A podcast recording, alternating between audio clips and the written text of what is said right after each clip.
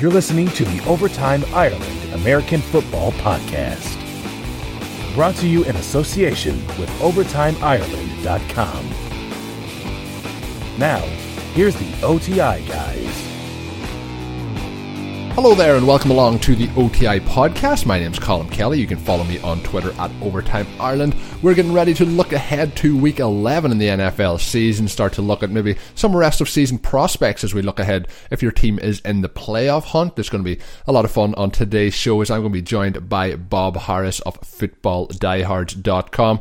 And it's always great anytime I have Bob on the show. He is uh, a fountain of knowledge, and I'm going to be joined by him in just a little moment. As always, thank you for coming in and listening to the podcast podcast, of course, please do hit that subscribe button, whether you listen on iTunes or Stitcher or your favorite podcast app. Make sure you're uh, doing so and hit that subscribe button. Leave us a written review. It is much, much appreciated. Um, we're growing here each and every week. The listener numbers continue to grow, and uh, thank you to each and every one of you who do come back on a weekly basis. It is very much appreciated. I have uh, one sponsor plug to give as we start off the show. Obviously, you can go to oti.com or rather overtimeireland.com, which is the proper website uh, title, and uh, go there. Click click on the recommended link at the top of the page, and there you'll see all our affiliates and sponsors. And if you make any purchases through those links, uh, those companies will kick a little bit back here to OTI and help us as we uh, run the podcast throughout the season. It is uh, much, much appreciated. And the main sponsor of this week's show is NFL Shop Europe. They are found online at europe.nflshop.com. They've been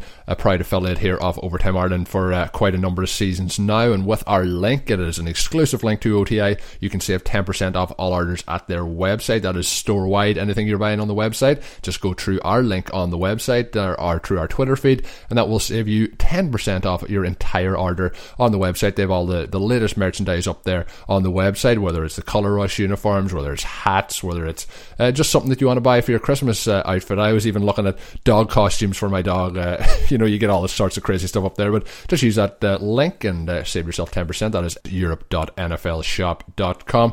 So as we uh, get ready to look ahead to this uh, week, uh, one of my favourite memories from last week, if we look back at it, it's only in the rearview mirror not that long ago, but I had uh, one uh, Superflex league where I had stacked Case Keenum up with uh, Adam Thielen and I had stacked Robert Woods up with Jared Goff. So that their uh, team literally crushed it this week. I had those guys involved as well in quite a few DFS lineups. So a fun week all around for that aspect of it. But let's, without further ado, get the guests on, and I'm delighted now to be joined by Bob Harris. A lot of you will already be following him on Twitter at Football Diehard. He is the editor in chief, the senior editor over at fantasyfootballdiehards.com. And of course, he's part of the great team at SiriusXM Fantasy. So uh, it's my pleasure to always, anytime you're on my show, it's always my pleasure. But Bob, thanks for jumping aboard here for uh, as we look ahead to week 11. Always appreciate you having me on, Colin. It's, uh, it's always an enjoyable visit. And, uh, and anytime I can delight anybody, it's a rarity. So, uh, so I'm all on board with being delightful. no problem at all. Obviously, uh, it's been uh, it's hard to believe we're already at this point in the season. I've mentioned that on each and every show that I've kind of done over the last uh, month. It is it's amazing that we're already at week uh, 11, 10 weeks in the books. Is there anything in particular that's uh, you know really stood out for you as the, the season's developed here? Uh, you know, past well, past the midway point. You know, I think you know, like every year, there's plenty of surprises, injuries. I know every year, you know, I hear people say it's worse than ever. It's not it's like always, and and you just have to be prepared to adapt and overcome throughout the course of a season. And sometimes you get hit harder, sometimes other people in your leagues get harder. But when you start getting into week 11, I like to re-emphasize the importance of divorcing the names from the numbers when you're setting your lineups. I mean, you know, there comes a point where it's not happening. Certain players that you had expectations, that you have investments in, and that's the biggest thing for me in fantasy is is trying to, you know, divorce those emotions, that investment, the the narrative you built here for yourself all summer long to get you to draft guys when you drafted them. there's the time to get off the train. And if you aren't already off on guys that have come up short, it's time to get off and start looking at the guys who who are rolling. And, and something we know, Colin, every year, and I talk about it every year, there's going to be a running back nobody drafted who wins somebody a title you know, whether it was Jordan Howard last year. I mean, we can go all the way back to Reuben Droughns in Detroit, or I mean, even beyond that. It's always somebody. And so be ready to jump on that horse when you see it riding up to you. And, you know, as we get down now, week 11, it's time to start dialing in your roster for the postseason, the fantasy postseason. So start, you know, hey, look, you you don't need two of everything at this point if that's what you've been rostering. Two defenses, two kickers. We're almost through the buys here. Uh, so start dialing that back and getting guys that can be useful if you're only going to be playing one of these guys at a time, even at quarterback, you know. And if you find yourself with a surplus at a position like quarterback, start looking at your league and see who's hurting at the position, and maybe find someone coming off a splash game, maybe a Cam Newton, who you can't play this week anyway. Start looking for the weakness on your roster and you know strengths on somebody else's roster, and, and find ways to deal for those guys as you head into the playoffs. So I think right this time of year, you know, getting your roster dialed in is, is a key thing as you head into your playoff run. Yeah, and uh, I think I might just uh, keep that soundbite now and uh, re- replay it each and every week because uh, a, key thing you mentioned there is adapting as the season goes on, and a lot of people are right. too slow to do that. And you mentioned as well with injuries, that's another key part of adapting. People might have drafted somebody like Spencer Ware, you might have drafted Allen Robinson. Right. You know, you're you're losing these players week one, and you might have been struggling to get up to uh, you know 500 as your season went on, but maybe then whoever's uh, won, run away with the season loses Aaron Rodgers, maybe they have DeSean Jackson in their lineup. It all runs around in circles, and you just need to be in there at this point, and then start to make the run. But as you mentioned, the waiver wire and so on and trades can be such a key part as to adapt and to be ready to, to pounce when that opportunity provides itself. As you said as well, take the take away the name, just go with the, who's do, per, producing and somebody who I've looked at all season long, had him in a lot of my teams uh, in the preseason, and I was kind of mentioning him on the podcast. I had some people tweet me that I was out of my mind, and that was Robbie Anderson, and he's one of my off-season kind of right. uh, lottery tickets that started to work out. And you know, if you have him in your lineup these last couple of weeks, if you've Robert Woods this past week, you know you're the one that's laughing now. So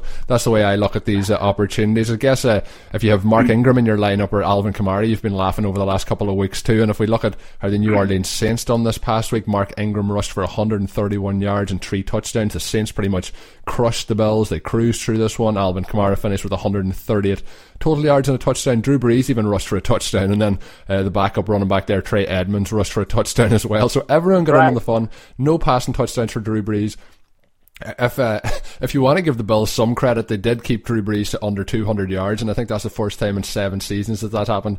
But that wasn't uh, anything to help them this past week. So the running game is just uh, looking absolutely superb uh, for the Saints. Rest of season, uh, how are you expecting? Do you th- just think we're going to see uh, Kamara and Ingram continuing this split? Ingram is getting the majority of the work, but Kamara is still obviously producing an incredible rate with his efficiency. I do think that's going to be mm-hmm. the case. It should be expected to be the case at this point. Look, and this is the kind of thing that we, you know, that we're talking about here. When you're talking about, you have to be prepared to accept the the evolution of an, an offense. And in this case, look, for how many years since 2006, Drew Brees has been, you know, rated highly in attempts, touchdowns, yardage. I mean, it's been it's been like clockwork. You could count on him. This year, you can't. And and there came a point where we realized that and you know, you you don't have to force Drew Brees into your lineup anymore. And the other part of that is the fear that you're going to lose out on that big game when it comes. We all know it's coming, but you know, to count on it, to bank on it at this point seems unrealistic. It, You know, it, not just because uh, you know they're running the ball well, they're playing great defense now. This is a team with an historically bad defense, you know, in recent years. They've been horrible, and it forced them to play keep up. They don't have to do that anymore. And you look at the schedule going forward.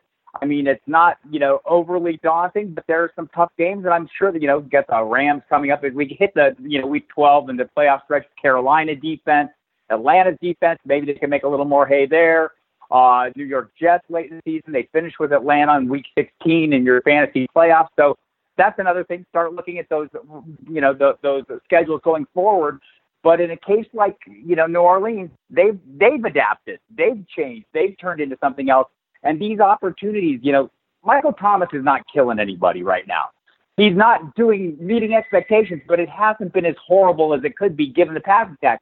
The rest of the guys have fallen off the radar. I mean, you can't play Willie Snead right now. You shouldn't be playing Brandon Coleman ever. Uh, Coby Fleener is not a thing anymore. Maybe Ted Ginn. I mean, I feel like him as a DFS tournament kind of play, but expecting consistent weekly production from anyone in the Saints receiving corps, not named Michael Thomas, get off that train now. Get a piece of that running back situation if you can. And you look for owners. I mean, somebody made out, eh, eh, you know, somebody got great value on Alvin Kamara, right? So they're in a good position right now. Maybe you can pry a different running back loose from them because they're in a better position. So look for that Kamara owner in your league. Look for the Kareem Hunt owner in your league who's probably in a better position than he expected to be when he drafted uh, Kareem Hunt. You know, the same with the Vikings running backs. I mean, there's somebody there that's going to be useful to you that that somebody got a great value on, right? So those are the kind of things you look for. But you, like you said, the Saints is like one of the prime examples. And I like the guys you're talking about, by the way. Robbie Anderson, uh, you know, my in my best ball, I have a ton of him uh, because he was available so late. These guys that were great values that are now producing for you, these are the guys that are going to win you fantasy titles. Don't be afraid to use them. Yeah, and Robbie Anderson, you mentioned he was a great value. There was, you know, at, at times, and he actually remember he got arrested in the off season. There was times yeah. then when he was, uh, you know, going in the twentieth round, he was going undrafted basically, and uh, he's just uh, it's just uh, money every week that he's in those lineups now. So uh, just enjoying it while it lasts. Uh, Michael Thomas, you mentioned, caught nine balls for 117 yards, so he is uh, still getting his workload. It's just that he hasn't been finding the end zone. At one point during this game, the Saints ran the ball 24 consecutive times, and that has not happened since 1989. So for the listeners out there who don't know, I was born in 1989, so this is the, basically the first time since I was born that something like this has happened. So pretty incredible. 24 four consecutive runs. As you obviously with the Bills then on their side, it didn't really work out for uh, Tyrod Taylor. He had thir- or 56 yards before being benched in the fourth quarter for uh, Nathan Peterman, and it has been announced today that Nathan Peterman is going to be starting this coming week's game. So obviously that will affect uh, how we see the skill position players uh, being um, you know rotated there in Buffalo. How do you see for the rest of the season now? That you know when I sent you the layout, the question was how do I see it with uh, Tyrod Taylor, but I guess now we have to look and we have to say how do we see it rest of season uh, with Nathan Peterman? Is it an upgrade to guys like Kelvin Benjamin, or uh, how's it going to shake out in your opinion? I don't know. I don't know that any time you switch to a rookie quarterback at this point of the year is going to be an upgrade for anybody involved. Um, that said, I mean, you know, he had a little more success throwing than Benjamin and Taylor did, and maybe you know he's more traditional quarterback, more of a traditional drop back guy, has a little height on Taylor, not the same athleticism. So you know maybe the hope is they're they're gonna you know be more of a traditional downfield passing attack. You know Taylor could hit some big ones, but it was obviously you know something that Sean McDermott felt like he would improve the team. I don't know if it improves our teams. I don't know if it's going to make Kelvin Benjamin better. I don't know if it's going to make Charles Clay more reliable.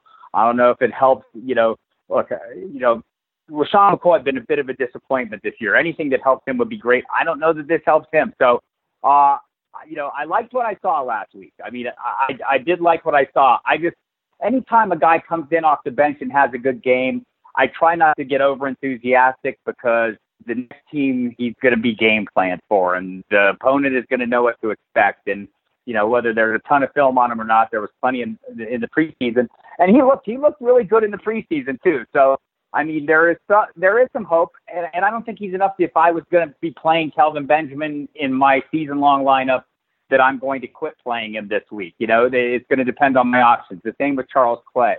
Um, but that said, it's I don't like I don't like mid-season quarterback changes because it's a sign that somebody is unhappy, and that means production is not what it's expected to be. And let's face it, it hasn't there for anybody involved in uh, in Buffalo.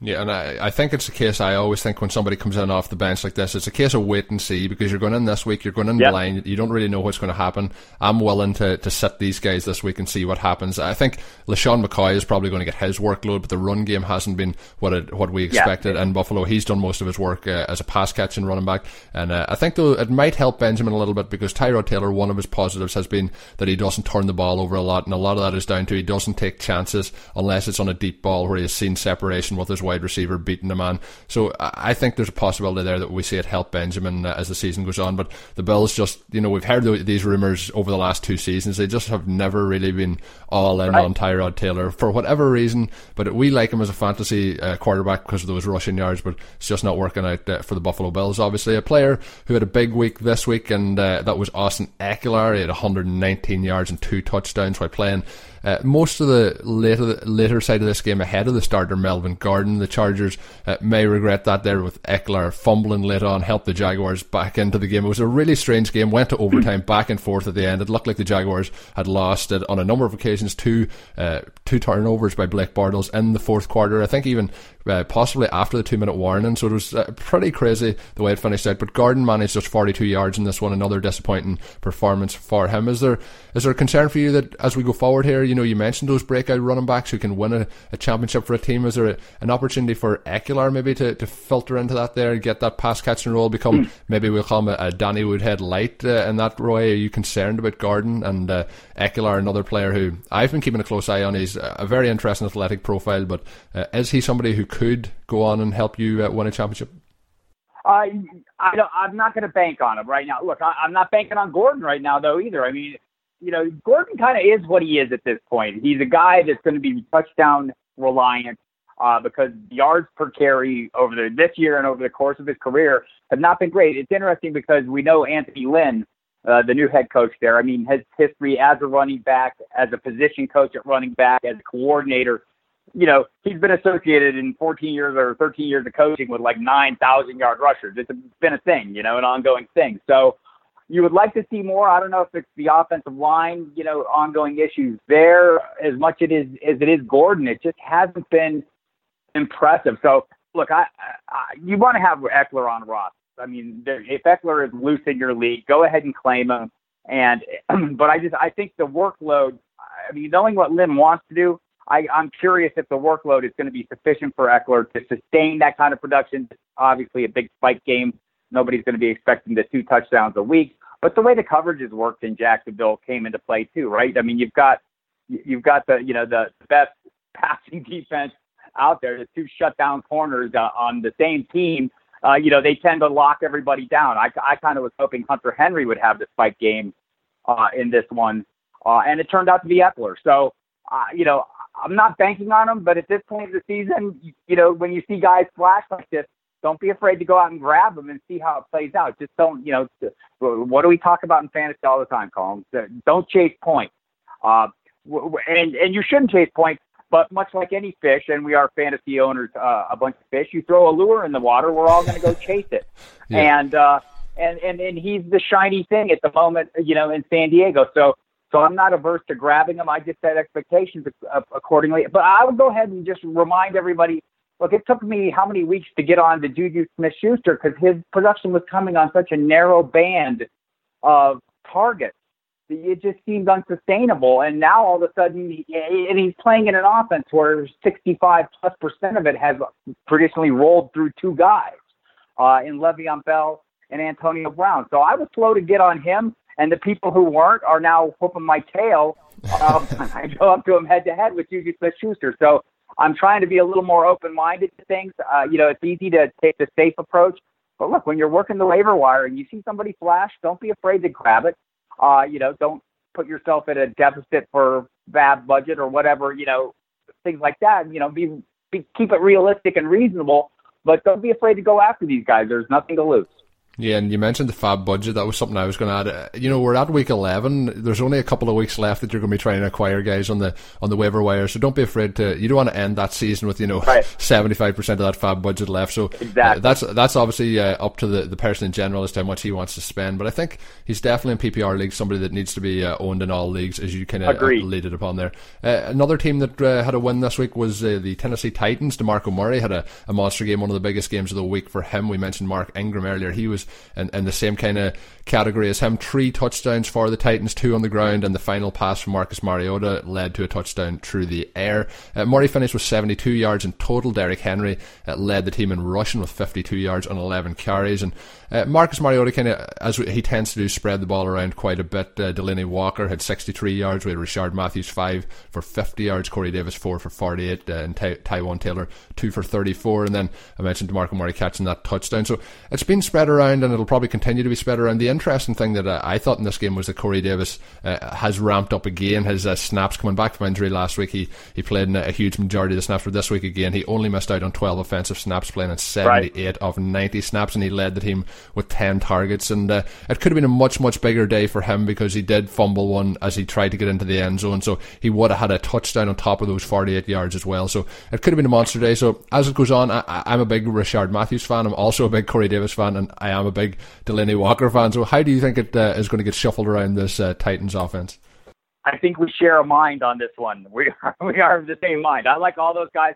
I think right now you kind of view Matthews as more of a floor player, you know, a guy who's going to give you that solid floor every week, and maybe you know Corey Davis maybe has a, a little more of a splashier player. Maybe he has a little higher ceiling. I think they're all capable of scoring any any given week. I love Walker as well. I think there's no, you know, over the last few years, there's been no more reliable guy for weekly production. Again, another great floor and a guy that has a ceiling too. So I like them all, and I think Mariota. You know, if you remember that run he got on last year, I'm hoping for something similar as we go down the stretch. Not sure he gets it against Pittsburgh, but I think Jacoby Brissett would get it against Pittsburgh, right? So I, you know, just another point, uh, you know, maybe a little off topic of what we're, but but it just seems like the the NFL has gotten a little more weak weak. Something that's been happening, it seems to me, especially earlier in the season. You know, it's it's been taking a month for these for us to gain the kind of clarity we like to have going into the season. Uh, I like to say that you know September is the new August. It's almost like the preseason. It just seems like the the starters and and you know if you look at the the CBA, the practice time and the yeah. amount of contact work they're going to be doing, it's just taking a little longer. It seems like this year it's taken even longer, and, and maybe that's just something we're going to have to deal with. It is the NFL. I mean, it's always been a week to week sport, right? So it, it seems to be getting more that way as we go along. So you see a team like you know the Colts who had no business lighting up the Pittsburgh secondary like it did, and it was kind of fluky plays. I mean, Donte Moncrief touchdown was the only catch of the day. Chester Rogers, uh, not known for being a huge threat to opposing defenses, comes through with Jacoby Brissett. So those are things to watch for. So I do think there's you know some hope for some flash plays tonight.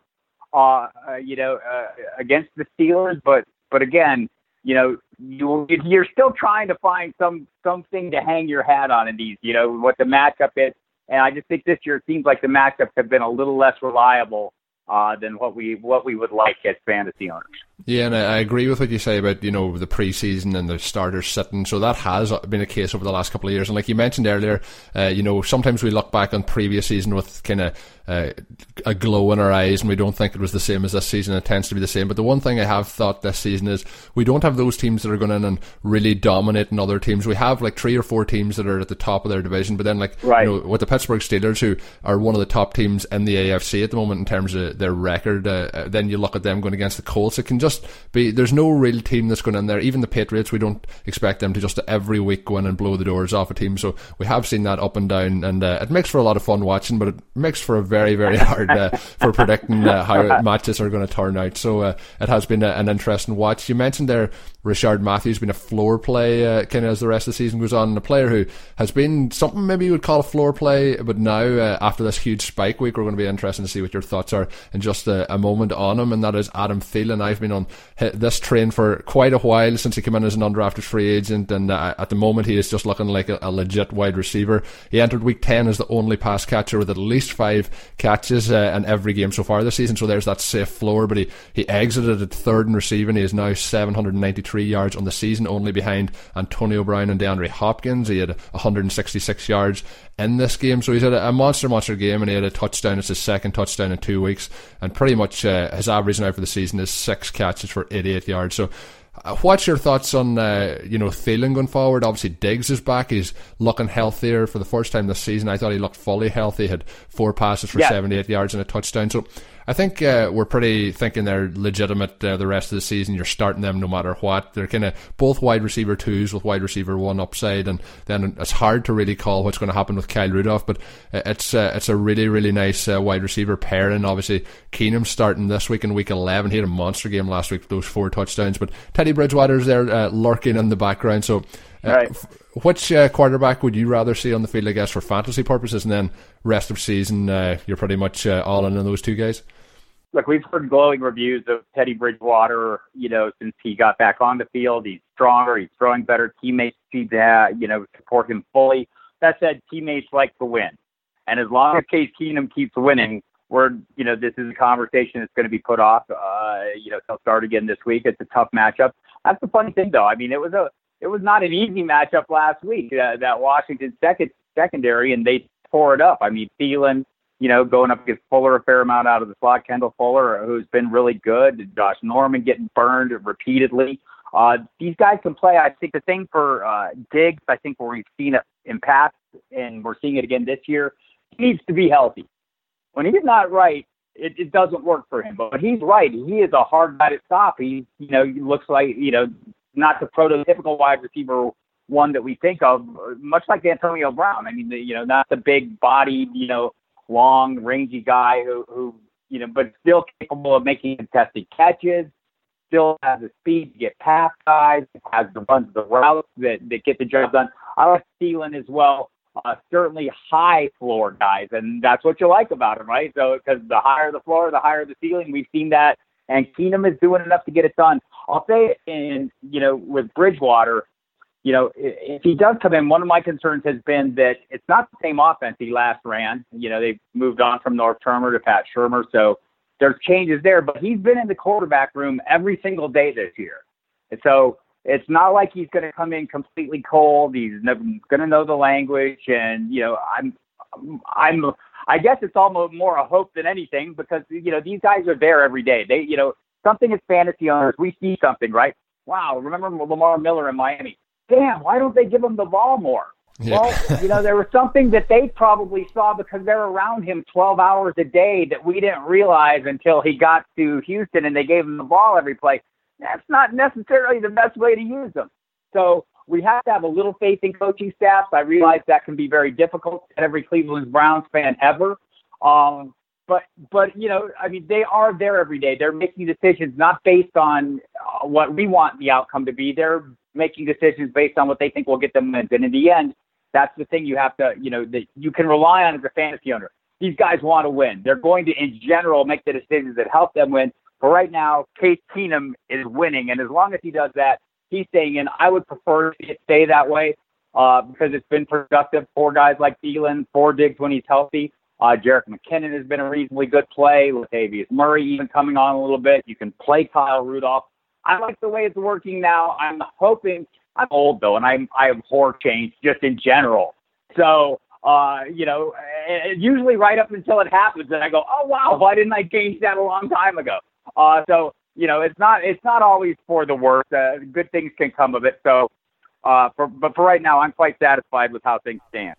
Yeah, and you mentioned earlier in the show, you know, the, the change of quarterback in Buffalo. It usually then it'll take right. us another three or four weeks to figure it out. So if it stays as it is, it might be a little bit easier for us to go rest yeah. the season. And something that I thought with Thielen over the pretty much over his career as he started to develop more and more. I kind of thought of him a little bit like Jordy Nelson, but the more he's playing and playing, and I know there's the he's white a white wide receiver, but there is that uh, kind of right run to build in, strong hands, and I, I think he's uh, developing into a really really uh, top top wide receiver. And then you mentioned Diggs as well. I think he's one of the best right runners uh, in the NFL at, at present, and uh, a team another team that I've I've enjoyed watching the Vikings based on those two players being in the lineup, but a team that I've uh, enjoyed watching over the last couple of weeks and the de- development of Jared Goff is uh, the LA Rams, yeah. of course. And uh, I've just, I, I've met, I'm sick of saying it at this stage. I said I can't believe uh, the turnaround from last year to this year uh, from Goff. It's been impressive. Uh, he's true for 355, 355 yards and three touchdowns this this past week, and uh, really tore up the, the Houston Texans. Todd Gurley rushed for 68 yards,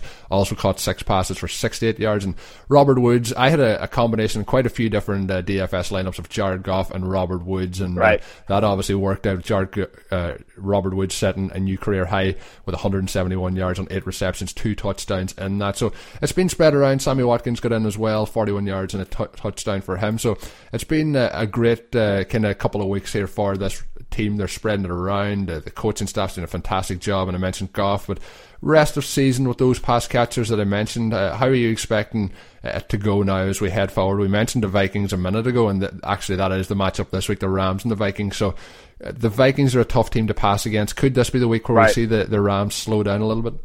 Sure, it could come any times. I mean, you know, the last three weeks they've outscored. I mean, inferior opponents, the Cardinals, the Giants, and the Texans, and so there that explains the combined 93 point differential.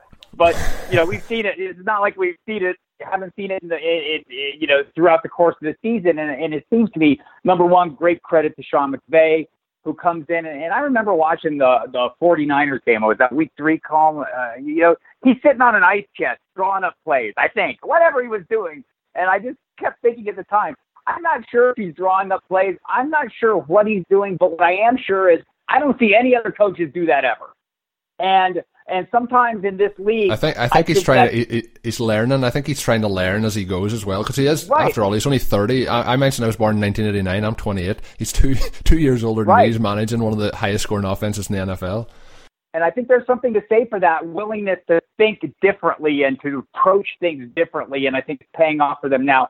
Also paying off for them now, Andrew Whitworth, uh, uh, who you have to wonder how much the Bengals wish they had him back right now, right? So uh, what what what I think we are going to come away from this year if we didn't already know it, and we've been picking up on this, and we become more sophisticated, you know, as we move, you know, progress as fantasy owners. Uh, we're all going to pay be paying a lot more attention to offensive lines this offseason. They make a difference. They make a huge difference. If you don't have one, you're going to suck.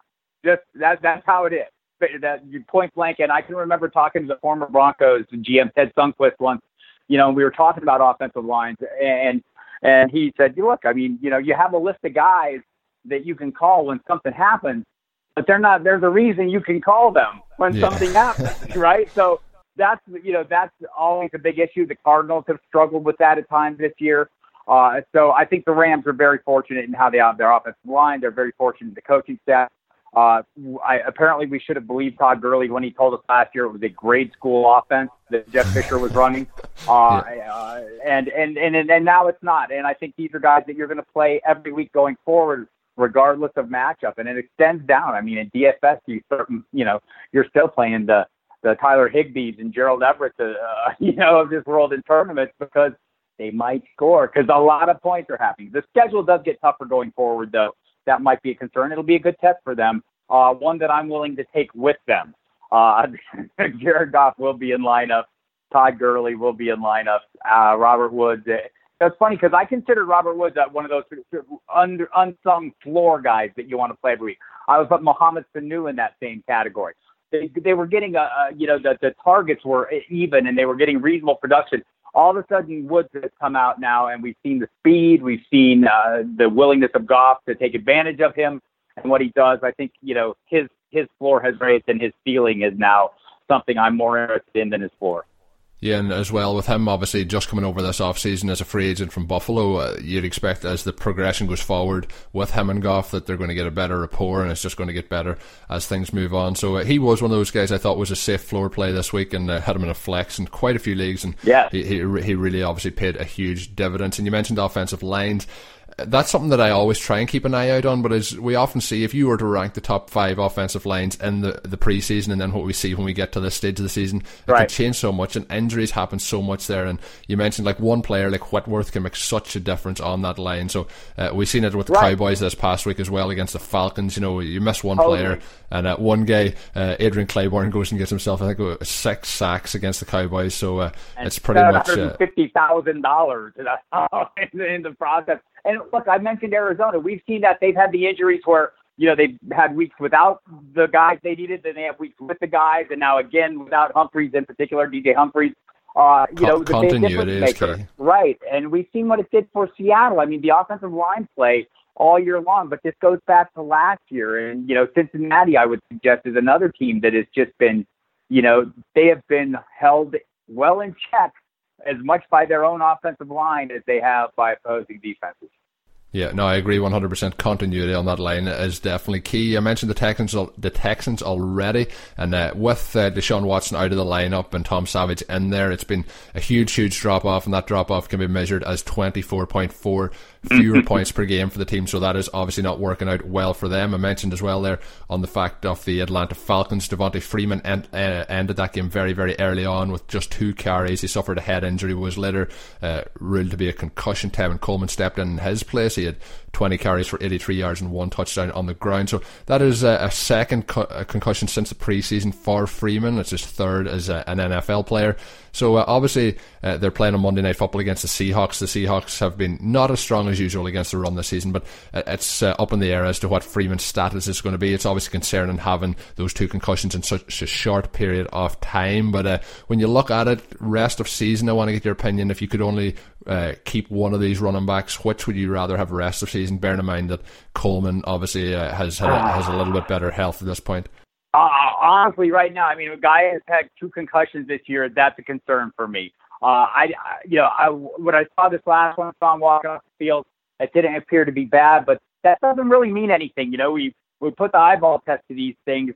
That's not really the determining factor. It's going to be the testing and the baseline, you know, comparisons to how he was in the past. Uh, look, if I had to pick one right now, it might be Coleman. Just I, I still think Freeman is the lead guy, the better player, but boy, that little bit of a of doubt in the back of your mind is going to be an issue. You're still going to be playing him if he's playing. You're going to be hoping for the best. You know, half the problem there for him though has been the Falcons. You, you know, this is another one that I was worried about all summer. You know, anytime you change an offensive coordinator, uh, a guy from Kyle Shanahan, not just that he was successful and they were wildly successful last year, we know that, but it had taken them a year to get there to that wildly successful. and that's not unusual. You know, it's not necessarily how it has to be every time, says Sean McVay. But in general, you know, a quarterback needs some time to assimilate. The, even if they're just making adjustments, it's the way the plays come in, it's how they call the game, it's the approach and strategy to calling game. And part of that this year, to me, has been a failure to stick with the run when when probably it would have served them well. Uh, so that's a bigger concern for me for for Freeman and Coleman in general. If you held me, you know, slapped me awake at 3 a.m. and put a flashlight in my face, I'd probably give you the Coleman answer.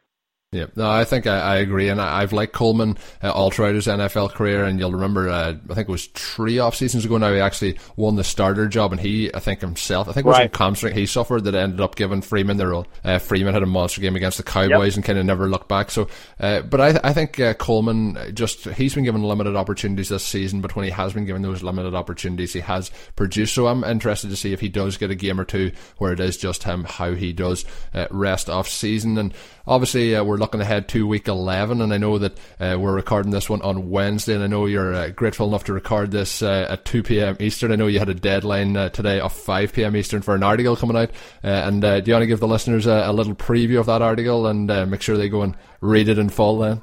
I've been doing a Team Notes article. It's kind of a preview. It's what I uh, what I use to set the table every week. I mean, there's a lot of people out there that do these huge weekly articles. Evan Silva, you know, article is one that leaps to mind. Mine is not nearly that good but it's kind of the same kind of thing. You know, I've been doing it for 20 years every week, and uh, uh, you know, you throw about a thousand words per team out there by the time it gets ready. So you can get that at Football Die Tons of stuff there, uh, all kinds of content, rankings, multiple rankings updated constantly. I think we've been in the top 10 of Fantasy Pros. I haven't checked where we are right now, but I mean, we're doing a pretty good job of the rankings. Plenty of tools, columns from some really sharp minds in the fantasy biz. So uh, a lot of good stuff there, uh, and uh, and I'd highly recommend it. I think you can get in for I think we charge like a dollar a week at this point of the year. So uh, the amount of content I'm doing, you know, constant news updates and, you know, kind of articles and updates throughout the rest of the week that, you know, 30, 40, 50, 60, 70 of those a day some days. So, so jump in, check it out. It's worth a, it's worth a look. Yeah, and uh, you mentioned there those uh, the articles you know that you do, and you mentioned Evan Silva too. Other ones I want to give a quick mention to. One is Ben Gretz is doing a, a phenomenal job yeah. over Roto Rotoviz with his uh, piece each and every week, the uh, Stealing Signals piece, and the other one is Mike Tagliere, and his piece is just a monster that he's writing every week yep. for Fantasy Pro. So read those, and uh, you get smarter. it's funny because you know, I mean, look, as you do this, you know, you don't have a lot of time to read a lot of these things uh, each week. And there are certain things that I do make a point of reading every week, and there are certain guys that I make a point of reading every week that I think do a fantastic job. All those guys you mentioned are, are on that list, as is Mike Clay, uh, my colleague on Sirius and from ESPN, uh, who uh, who I think is you know one of the best thinkers in the business. I read him constantly. I love Matt Harmon and Matt Franciscovich at NFL.com. I read their work every week, uh, every chance I get. So there's there's a lot of guys out there that I wish I had more time to read. Uh, and the, dude, everything RotoViz does, I, it's like they they went out and kidnapped every genius on earth and locked them in a room somewhere and make them do this work. So uh, it's great stuff, and and, and I think uh, you know, look, I've been doing this long enough that that I've seen I've seen a lot of people come and go in my 25 years, and uh, and at this point, there has never been a better, say, broader uh, swath of of sharp people doing this and providing fantastic content uh, that really does. I mean, it's not just helpful; it's vital. Yeah, and I think that's one of the things as well when we're on that topic that kind of elevates the fantasy football community is that we all tend to try and lift each other's work up. It's not just listen to me and don't listen to anybody else. We try and right. uh, spread the love around. So obviously, uh, you mentioned your 25 years as well. Uh, for the listeners that don't know, this guy is a legit Hall of Famer in terms of fantasy football. So you should definitely be following him if you're not already. And his Twitter handle is at Football Diehard, and uh, that's the best way to follow Bob and obviously get all the stuff he's got going on, whether it's radio shows, whether it's podcast appearances, or whether it's uh, the work he's doing in general at uh, Football Die Hard. So do check all that out. Make sure you're following. As always, Bob, it's uh, it's been my pleasure. Uh, I always appreciate coming on. Appreciate the invite, and uh, always willing to do it whenever you need me. And with that, I'll just give a few quick plugs to the stuff I've got going on this week, recording two other podcasts. You can find them up on rotoviz.com, or if you're listening to Rotoviz Radio, get subscribed to that as well. Find out all the great shows up there, as I am the uh, assistant executive producer of the channel, doing uh, around 10 to 12 podcasts a week between all uh, parties involved over there. I'm doing two of them this week, and uh, one of them is Rotoviz Fantasy Beat, and I'll be previewing the Patriots and the Oakland Raiders on that one, so do check that out. It's always a fun show. The Fantasy Beat comes out on a Friday, and then I recorded last night, which was Tuesday, the Rotoviz Highlight Reel. I was talking with Shawn Siegele. A lot of you'll know him as Mr. Zero Running Back. We talked about, uh, you know, as he is now the co-owner of Rotoviz, we talked about running Rotoviz as a day-to-day operation, a week-to-week operation, and of course, uh, some of the articles that he is coming out. So do check both of those out up on rotoviz.com. And of course, make sure, as I mentioned at the start of the show, you are subscribed here to OTI. I do appreciate that uh, very, very much. Uh, I appreciate each and every listener that calls in uh, and listens to us uh, through their ears each and every show. And uh, of course, follow us on Twitter at Overtime Ireland. Send us those start set questions and other dilemmas you have this coming Sunday. It's always fun to get that interaction going on the Twitter feed. And of course, until I'm back next week, the show actually next week, I'll give it a little mention. This is going to be coming out due to the Thanksgiving. Uh, I'm recording it on Monday. I'm going to be joined by Adam Rank. So if you have any questions you want me to put to Adam, send them in uh, after listening to this and uh, send them to uh, at Twitter, obviously, or overtimeireland at gmail.com. And then I'll be back on uh, that early show next week with Adam Rank. And until then, have a good one. Thank you for listening to the Overtime Ireland American Football Podcast. Please follow us on Twitter at Overtime Ireland. Check out OvertimeIreland.com and continue to spread the word. This has been an Overtime Ireland production.